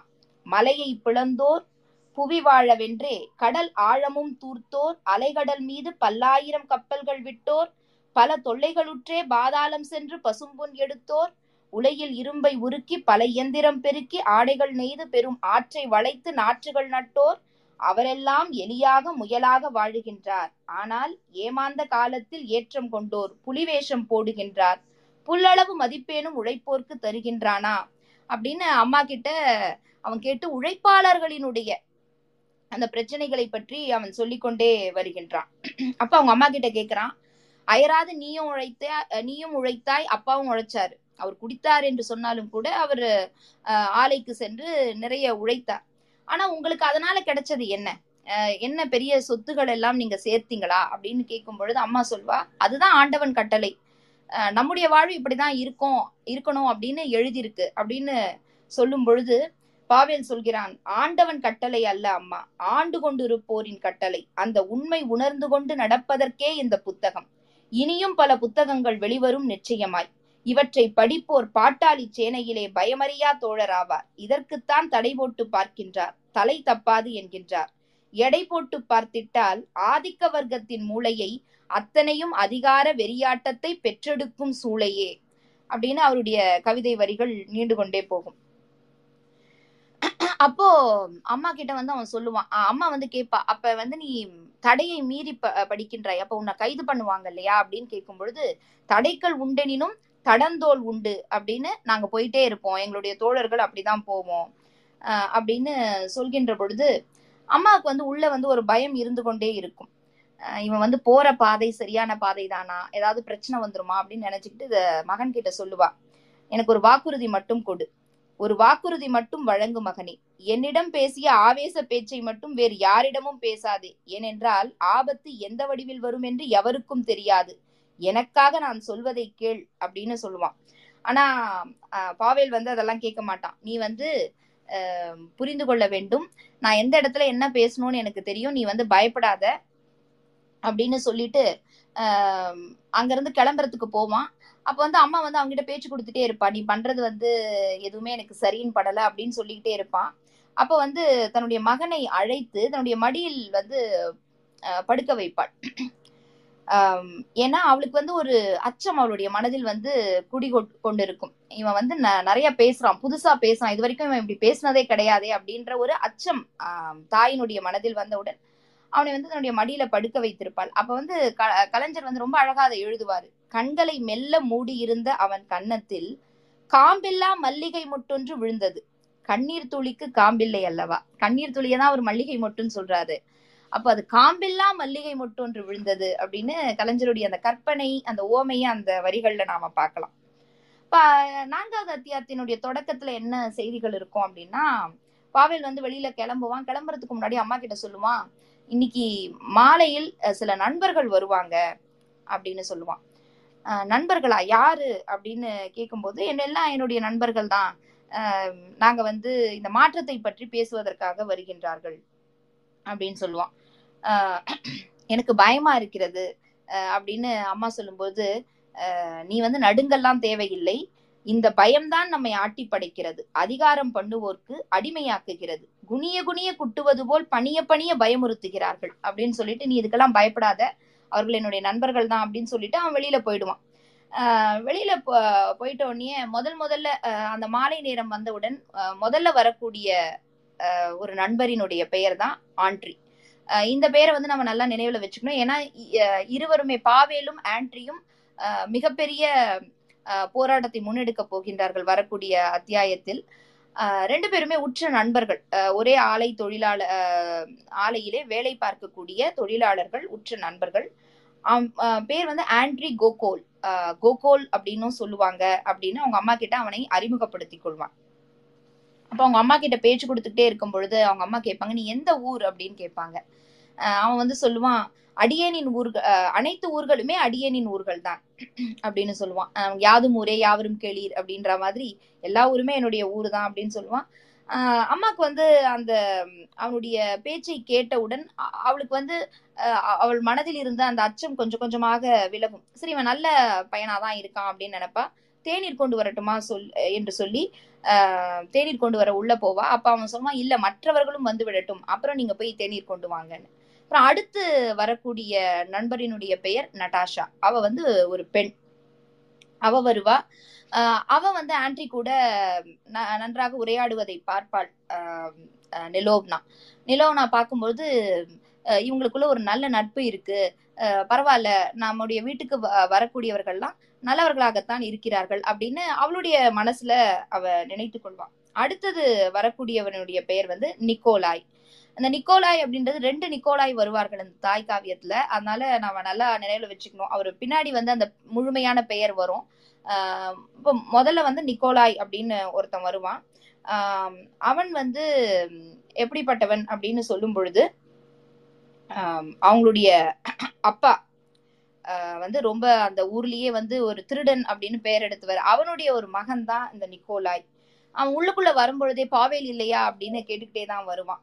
ஆஹ் நிலோனாவுக்கு வந்து அதிர்ச்சியா இருக்கும். இவனா இவன் வந்து எப்படி இந்த கூட்டத்துல இருக்கான்? இவங்க அப்பா வந்து ரொம்ப பெரிய மோசக்காரனாச்சு அப்படின்னு நினைப்பான் அதுக்கப்புறம் நான்காவதாக வரக்கூடியவனுடைய பியோடார். அப்புறம் பியோடார் கூட இன்னொரு வாலிபனும் கூட வருவான். இவங்க எல்லாம் வந்து கொண்டே இருப்பார்கள். அப்புறமா பாவேல் வருவான். அப்போ அந்த இடத்துல வந்து அவர்களிடம் ஒரு நல்ல உரையாடல் அஹ், தொடங்கும். அதாவது தேநீர் எடுத்துக்கிட்டு வருவா. தேநீர் கூட ரொட்டியும் கொடுப்பா. அப்ப அங்க இருக்கக்கூடிய அந்த நிக்கோலாய் நட்டாஷா இவங்க எல்லாம் வந்து விளையாடு விளையாட்டுக்கு சொல்லுவாங்க. நான் முதல்ல வந்து தேநீருக்கு ப பதிலாக நான் ரொட்டியை தான் எடுக்க போறேன். நட்டாஷா சொல்லும்போது நிக்கோலாய் வந்து என்ன சொல்லுவான்னா ரொட்டி தேநீரில் சமதர்மம் வந்தால்தான் அடுத்தடுத்து அனைத்திலும் வரும் அப்படின்னு ஒரு விளையாட்டா அவங்க பேசிக்கிட்டு இருப்பாங்க. அப்ப தாய் நினைப்பா இவங்க வந்து ஒரு சதிகார கூட்டம்லாம் கிடையாது. மகனுடைய நண்பர்கள் நல்லவர்களாகத்தான் இருக்கின்றார்கள். அதனால அவளுக்கு உள்ள இருக்கக்கூடிய பயம் முழுவதுமாக மறைந்து விடும் இவர்கள் வந்து ஒரு பொழுதுபோக்கு கூட்டம் அப்படின்னு எ- எண்ணிக்கொள்வா அப்ப கலைஞர் வந்து அடுத்த அத்தியாயத்துல எழுதுவாரு இந்த இந்திய பெண்கள்லாம் கொலு பொம்மைகளை பார்த்து பார்த்து மகிழ்வது போல் அஹ், அது ரொம்ப ஒரு நையாண்டி போல இருக்கும். ஏன்னா நாம பார்த்திருப்போம் அஹ், நம்முடைய பெண்கள்லாம் வீடுகள்ல கொலு வைக்கும் போது நமக்கு விளையாட்டா கூட இருக்கும். சின்ன வயசுல பொம்மையை வச்சு விளையாடுறவங்க பெரியவங்க ஆனா கூட அந்த விளையாட்டை வி- விடுறதில்ல அப்படின்றதுக்கு ஒரு எடுத்துக்காட்டு தான் அந்த கொலு வச்சு விளையாடுறது போல அப்படின்னு நம்ம நினைக்க தோணும். அவ கலைஞர் எழுதுறாரு கொலு பொம்மைகளை பார்த்து பார்த்து இந்திய பெண்கள் மகிழ்வது போல் ரஷ்யா ரஷ்ய தாய் நிலோப்னா இவர்களையெல்லாம் பார்த்து பார்த்து பூரித்தாள். ஏன்னா அவளுக்கு வந்து அவளுடைய உலகமே ஆஹ், அவளுடைய மகன் மட்டும்தான். யாரும் பெருசா அந்த வீட்டுக்கு வந்ததே கிடையாது. குடிகார கணவன் அவன் அவன் உயிரோட இருந்த வரைக்கும் தினமும் அடி உதை உழைப்பு சமையலறை இதுதான் அவளுடைய வாழ்க்கை. அப்போ புதுசா இத்தனை நண்பர்கள் அவளுடைய வீட்டுக்கு வருகின்ற பொழுது அவளுக்கு கொலுபொம்மைகளை பார்ப்பது போலத்தான் அவளுக்கு இருந்தது. அதை பார்த்து பார்த்து அவள் அஹ், மகிழ்கின்றாள். அப்போ பாவேல் அஹ், வந்தான் இல்லையா வீட்டுக்குள்ள? அப்ப அவனோட இன்னொரு ஒரு கதாபாத்திரமும் வருகிறது. அவனுடைய அஹ், அவனுடைய முடி வந்து செம்மட்டை முடியாக இருக்கிறது அப்படின்னு அந்த வர்ணனையில கலைஞர் எழுதியிருப்பாரு. அப்ப அவனும் இப்ப எல்லாருமே வந்து அஹ், உட்கார்ந்து பேசிக்கொண்டே இருக்கின்றார்கள். அந்த விருந்து மேஜை கொஞ்ச நேரத்துல வந்து விவாத வாக்குவாதம் நடக்கக்கூடிய இடமாக மாறி விடுகின்றது அப்ப கூட நிலோம்னாக்கு பயம் வரல. ஏன் பயம் வரல அப்படின்றதுக்கு கலைஞர் வந்து எழுதியிருப்பாரு. விருந்து மேஜை விவாதத்தில் வாக்குவாதம் வலுத்து விட்டதையும் வார்த்தைகள் தீப்பொறிகளாகி விட்டதையும் பார்த்து கேட்டு வியந்தாளே தவிர பதைக்கவில்லை. அந்த வாதத்தில் ஊரில் பழகிப்போன இழிவுச் சொற்கள் எதுவும் இடம்பெறாத காரணத்தால் ஆரோக்கியமான விவாதமாய் இருப்பதாக அவள் உணர்ந்தாள். ஏன் அவளுக்கு அச்சம் ஏற்படல? அந்த விவாதத்தை பார்த்தேன்னா ரொம்ப கண்ணியத்தோடு அவர்கள் பேசினார்கள். ஏன்னா எப்பவுமே வந்து விவாதம் அஹ், ஒரு அஹ், ஒரு பிரச்சனை அப்படின்னு வந்துட்டா இழிவான சொற்களை குறிப்பாக பெண்களை இழிவுபடுத்தக்கூடிய சொற்களை தான் நிறைய பயன்படுத்தக்கூடிய ஒரு போக்கு உலகளவில் இருக்கின்றது. அது நம்ம ஊர்ல மட்டும் இல்ல உலகளவில் இழிவுபடுத்தக்கூடிய சொற்கள் அப்படின்னு பாத்தீங்கன்னா பெரும்பாலும் பெண்களை மையப்படுத்தி தான் இருக்கும். அவர்களுடைய உறுப்புகளை குறித்து தான் இருக்கும். அப்ப இவளுக்கு அந்த மாதிரியான சொற்களை இவர்கள் பயன்படுத்தவில்லை என்பதே இவளுக்கு அந்த கூட்டத்தின் மீது ஒரு நம்பிக்கையை கொடுத்தது ஒரு அச்சத்தை போக்கியது. ஆஹ் அப்ப வந்து அவங்க உரையாடி கொண்டே இருக்கின்றார்கள். உரையாடி கொண்டே இருக்கின்ற பொழுது ஆஹ் நட்டாஷா வந்து திடீர்னு சொல்றா உரத்த குரல் எடுத்து சொல்கிறாள். ஒன்று விடாமல் நாம் உலக விஷயம் அனைத்தையும் உணர்ந்து கொள்ள வேண்டும். நம்மிடம் உள்ள பகுத்தறிவு ஒளியை நன்றாக மேலும் தூண்டிவிட்டு கொள்ள வேண்டும். அறியாமை இருளை விரட்ட நம்மை நாமே அர்ப்பணித்துக் கொள்ள வேண்டும். உண்மையான தீர்மானமும் தீர்ப்பும் ஒவ்வொருவர் உள்ளத்துக்கும் தேவை. உண்மையை அறிந்து கொள்வது போலவே பொய் என் என்பது என்னவென்றும் புரிந்து கொள்ள வேண்டும். அப்படின்னு அவன் பேசிக்கிட்டே இருக்கும்போது ஆண்ட்ரி அவன் வந்து தலையாட்டுறான். ஆமா நீ சொல்றது சரிதான் அப்படின்னு. அப்போ நிக்கோலாய் நிக்கோலாயும் அந்த பாவேலுடன் வந்து அந்த செம்பட்டை தலையன் அப்படின்னு சொன்னோம் இல்லையா? அவங்க ரெண்டு பேரும் குறுக்கிட்டு என்ன சொல்றாங்க? இதெல்லாம் வீணான அறிவுரைகள். கேட்கறதுக்கு வேணா காதுக்கு குளிர்ச்சியா இருக்கும். ஆனா வெட்டி வேதாந்தம் இது. அஹ் அப்படின்னு சொல்லிட்டு இந்த வெட்டி வேதாந்தம் வயிற்றுக்கு ரொட்டி வழங்குமா அப்படின்னு கேக்குறாங்க. பகுத்தறிவெல்லாம் பின்னாடி பார்ப்போம். முதல்ல பசித்த மக்களின் படை திரட்ட முயற்சி எடுப்போம் அப்படின்னு நிக்கோலாயும் செம்பட்டை தலையிடும் கூறுகிறார்கள். ஆனா அந்த பேச்சு நிலோவ்னாக்கு பிடிக்கல அம்மாக்கு வந்து பிடிக்கல. நட்டாஷா சொன்னதுல உண்மை இருப்பதாக அவள் கருதுகிறாள். அப்பதான் வந்து பாவேல் வந்து ஆவேசமா எழுந்து சொல்றான் எப்பொழுதும் வயிறு நிரம்புவதிலேயே குறி என்றால் ஒருபோதும் மிருகங்களை விட மனிதன் உயர்ந்தோனாக மாட்டான். தொழிலாளிகள் முட்டாள்கள் அல்ல என்பதை முதலாளிகளுக்கு மெய்ப்பிக்காத காரணத்தால் நரகத்தில் நம்மை தள்ளி நம் மீது குதிரை ஏறும் அந்த நாசகாலருக்கு நம் தன்மானத்தை உணர்த்த வேண்டும்.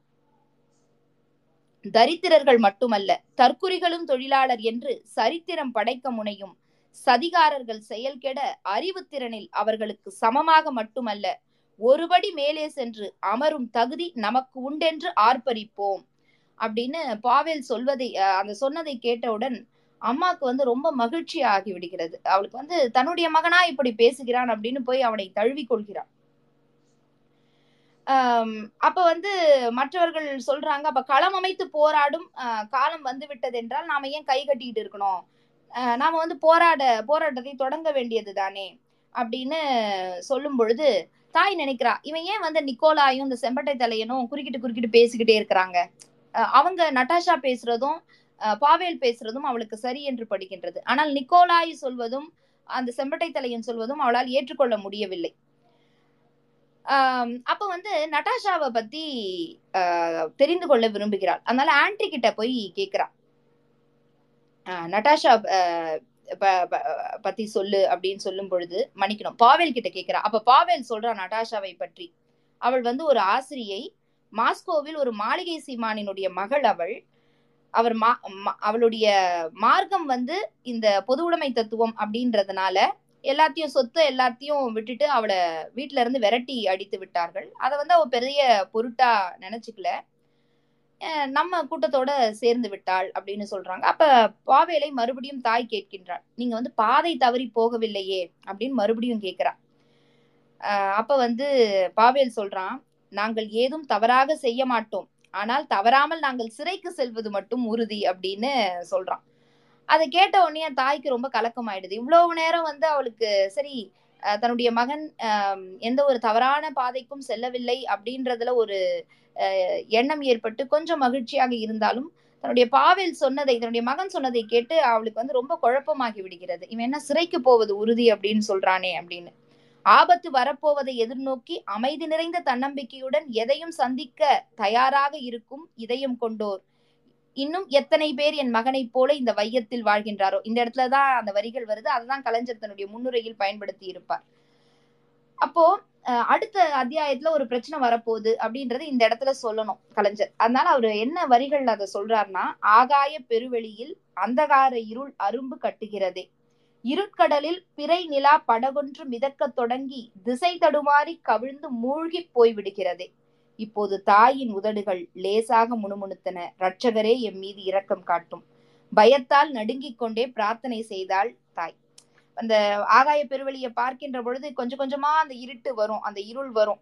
அப்ப அந்த பிறை நிலா கூட நமக்கு வந்து அப்படியே ஆஹ் அது அப்படியே மிதப்பது போல இருந்து திசை மாறி கவிழ்ந்து விடுவது போல காணாமல் போய்விடும் அந்த இருளில்.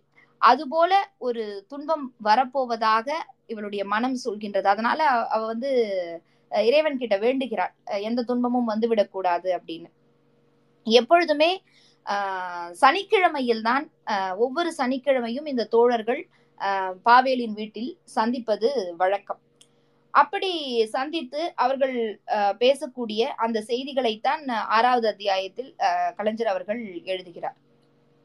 அப்போ எப்பொழுதும் போல் ஆன்டி அதே போல அந்த செம்மட்டை தலையினுடைய பெயரை வந்து இந்த இடத்துல நாம பதிவு செய்யலாம். சமாய்லோ. இதை நம்ம ஞாபகம் வச்சுக்கணும். செம்மட்டை தலையன் சமாய்லோ. அதே போல நி- அஹ் நிக்கோலாய் பத்தி சொல்லும் பொழுது சேவல் குரலோன் நிக்கோலாயும். அதே போல இவான் புகீன் அப்படின்னு இன்னொரு நண்பன் இந்த இடத்துல அறிமுகமாகின்றான். அவன் வந்து சீவிட முடியில்லாத உருண்டை தலையன் அப்படின்னு அவனுடைய அந்த உருவ அமைப்பை பற்றி சொல்கிறார் கலைஞர். அதே போல பேச்சில் நல்ல கெட்டிக்காரராக இருக்கக்கூடிய பியோதிர் மாசினும் அதே போல ஆஹ் அனைவரையும் ஒரே மூச்சில் அனைவரையும் ஆட்டி படைக்கும் பெண்மணி சாஷா பாவேல் ஆண்ட்ரி நடாஷா இவங்க எல்லாருமே இந்த பாசறை கூட்டங்கள்ல யாரெல்லாம் பாசறை கூட்டங்கள்ல தவறாது கலந்து கொள்கிறார்கள் அப்படின்ற பட்டியலை இந்த இடத்துல தான் நாம முழுதா தெரிந்து கொள்ள முடியும். அதனால்தான் ஒவ்வொரு பெயரையாக அஹ், கலைஞர் அவர்கள் அவர்களுடைய உருவ அமைப்புடன் எழுதியிருப்பார். அப்ப வந்து சாஷா சாஷாவினுடைய அறிமுகம் இங்கதான் நடக்கும். சாஷா வந்து ரொம்ப வேகமா பேசக்கூடிய ஒரு பெண். அப்ப ஒரு நாள் வந்து அவ பேசிக்கிட்டே இருக்கும் பொழுது அம்மாவுக்கு அம்மாக்கு வந்து கோவம் வந்துருது. ஏன் கோவம் வருது நிலோம்னாக்குன்னா அவ பேசிக்கிட்டே சொல்லும் சொல்லும்போது நாங்கள் எல்லாம் சோசியலிஸ்டுகள் அப்படின்னு சொல்லிடுவான் அப்ப வந்து நிலோம்னாக்கு கோபம்.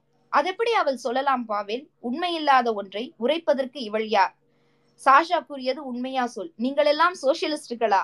இன்னும் என்னை பயமுறுத்தாமல் சொல். சின்ன வயதில் நான் கேள்விப்பட்டுள்ளேன். ஜார் மன்னர் ஒருவரை ஒரு சோசியலிஸ்ட் தான் கொன்றதாக. கண்ணே பாவேல் இப்போதே சொல் நீ சோசியலிஸ்டா அப்படின்னு கேட்பா அப்போ பாவேல் நினைச்சுப்பான் நிலோம்னாக்கு மட்டும் இல்ல நிறைய பேருக்கு தெரியாது. நிலப்பிரபுக்கள் சில பேர் சோசியலிஸ்டுகள் என்று சொல்லிக்கொண்டு ஜார்மன்னன் ஒருவனை கொன்று போட்டனர் என்று. நீண்ட காலமாய் வழங்கிடும் கதை நிலோம்னாக்கு தெரியாது. இந்த உண்மை தெரிந்திருந்த பாவேல் உறுதியாக சொன்னான் அன்னையிடம் ஆமாம் நாங்கள் சோசியலிஸ்டுகள் தான். ஆனால் அது மாதிரி காரியங்கள் செய்ய மாட்டோம். நாங்க போய் யாரையும் கொல்றது வெட்டுறது இதெல்லாம் பண்ண மாட்டோம். ஆனால் நாங்கள் சோசியலிஸ்டுகள் தான் அப்படின்னு அவன் சொல்றான். அப்போ ஆஹ் அவர்களுடைய ஒவ்வொரு பாசறை கூட்டத்திலும் ஒவ்வொரு வாரமும் அவர்களுக்கு வந்து செய்தி வந்து கொண்டே இருக்கும். ஒரு நாள் வந்து என்ன செய்தி வருகிறது என்று சொன்னால் ஜெர்மானிய தோழர்கள். ஏன்னா சமகாலத்துல ஜெர்மனியிலையும் போராட்டம் நடக்கின்றது இத்தாலியிலையும் போராட்டம் நடக்கின்றது. அந்த தொழிலாளர்கள் வென்று விட்டார்கள். இத்தாலி தொழிலாளர்கள் வென்று விட்டார்கள் அப்படின்னு செய்திகள் வந்து கொண்டே இருக்கும். அப்ப இவர்களுடைய செய்தி என்னவாக இருக்கும்னா எல்லா நாட்டு தொழிலாளர் அமைப்புடனும் தொடர்பு கொள்வோம். அவர்களைப் போலவே புரட்சிக்கு தயாராகும் ஒரு கூட்டம் இங்கே உருவாக்குவோம். புவி முழுதும் உள்ளோர் நம்முடன் தொடர்பு கொள்ள நாளைக்கே துடித்து எழுவர் உலக பாட்டாளி மக்களே ஒன்று சேருங்கள் எனும் உன்னத முழக்கத்தின் உச்சகட்டம் உரிய நேரத்தில் உதயமாகும் அப்படின்னு அவர்களுக்குள்ளாகவே அவர்கள் அஹ், சூளுரை எடுத்துக்கொள்வார்கள் அப்ப கலைஞர் வந்து ரொம்ப அழகா ஒரு இடத்துல ம், சொல்லுவார். அதாவது உலக பாட்டாளி மக்களே ஒன்று சேருங்கள் அப்படின்னு சொல்லும் பொழுது உலக நாடுகளில் ஆங்காங்கு அரசியல் வேறாயினும் உழைப்பு ஒன்றேதான். உழைப்போர் குலமும் ஒன்றே ஒன்றுதான். உழைப்பு நல்கி பிழைப்போர் அனைவரும் உடன்பிறப்புகள் தான் ஒரு தாய் பெற்ற நற்றவ பிள்ளைகள்தான். பிரான்ஸ் நாட்டு தொழிலாளியும் நம் பிரியத்துக்குரியவன் தான். இத்தாலி நாட்டு தொழிலாளியும் நம் போல் இதயம் படைத்தவன் தான் ஸ்வீடன் நாட்டுக்காரனும் சுற்றியுள்ள எந்த நாட்டுக்காரனாயினும் உழைக்கும் கரங்களுக்கு சொந்தக்காரன் எனில் அவர்களும் உடன்பிறப்புகள் தான் அப்படின்னு சொல்லிட்டு புரட்சி கவிஞர் பாரதிதாசனுடைய ஒரு கவிதை வரி இருக்கும். சித்திரை சோலைகளே உமை நன்கு திருத்த இப்பாரினிலே முன்பு எத்தனை தோழர்கள் ரத்தம் சொரிந்தனரோ உங்கள் வேரினிலே அப்படின்னு வரும் இல்லையா? கலைஞர் அந்த வரிகளை எழுதிட்டு சொல்வாரு இந்த பாடலுக்கு இசையமைத்து பாடினால் இப்பாட்டு இந்த உலகில் எந்த கோடியில் இருக்கும் உழைக்கும் தோழர்களையும் ஒன்று சேர்க்குமே. நம் எண்ணம் நன்கு பலிக்குமே அப்படின்னு எழுதுவார்.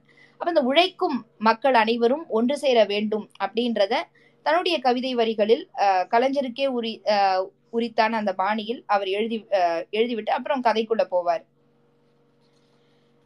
நிக்கோலாயினுடைய தந்தை அவன் வந்து ஏற்கனவே முரடான்னு நம்ம சொல்லியிருக்கோம் இல்லையா? அவனை வந்து கைது செய்து விட்டார்கள் அப்படின்ற செய்தியோட அவன் வந்து பாவேல் வீட்டுக்கு வருவான். அப்ப வந்து பாவேல் சொல்லுவான் சரி நீ பயப்படாத. நாம பாத்துக்கலாம். அப்ப வந்து நிக்கோலாய் சொல்லுவான் எங்க அப்பாவே கைது பண்ணிட்டாங்க அடுத்தது நம்மளதான் கைது பண்ணுவாங்க போல அப்படின்னு சொல்லுவான். எதுவா இருந்தாலும் நம்ம பாத்துக்கலாம் அப்படின்னு சொல்லுவான். ஆண்ட்ரியும் பாவேலும் சொல்வார்கள். இத்துடன் ஆறு அத்தியாயங்கள் நிறைவு பெறுகின்றது. நமக்கு மணி பத்தாயிருச்சு. நம்ம மற்ற அத்தியாயங்கள் நான் வந்து பதினாறு அத்தியாயங்கள் முடிக்கணும்னு நினைச்சேன். ஆனா ஆறு அத்தியாயங்கள் தான் முடிக்க முடிந்திருக்கின்றது.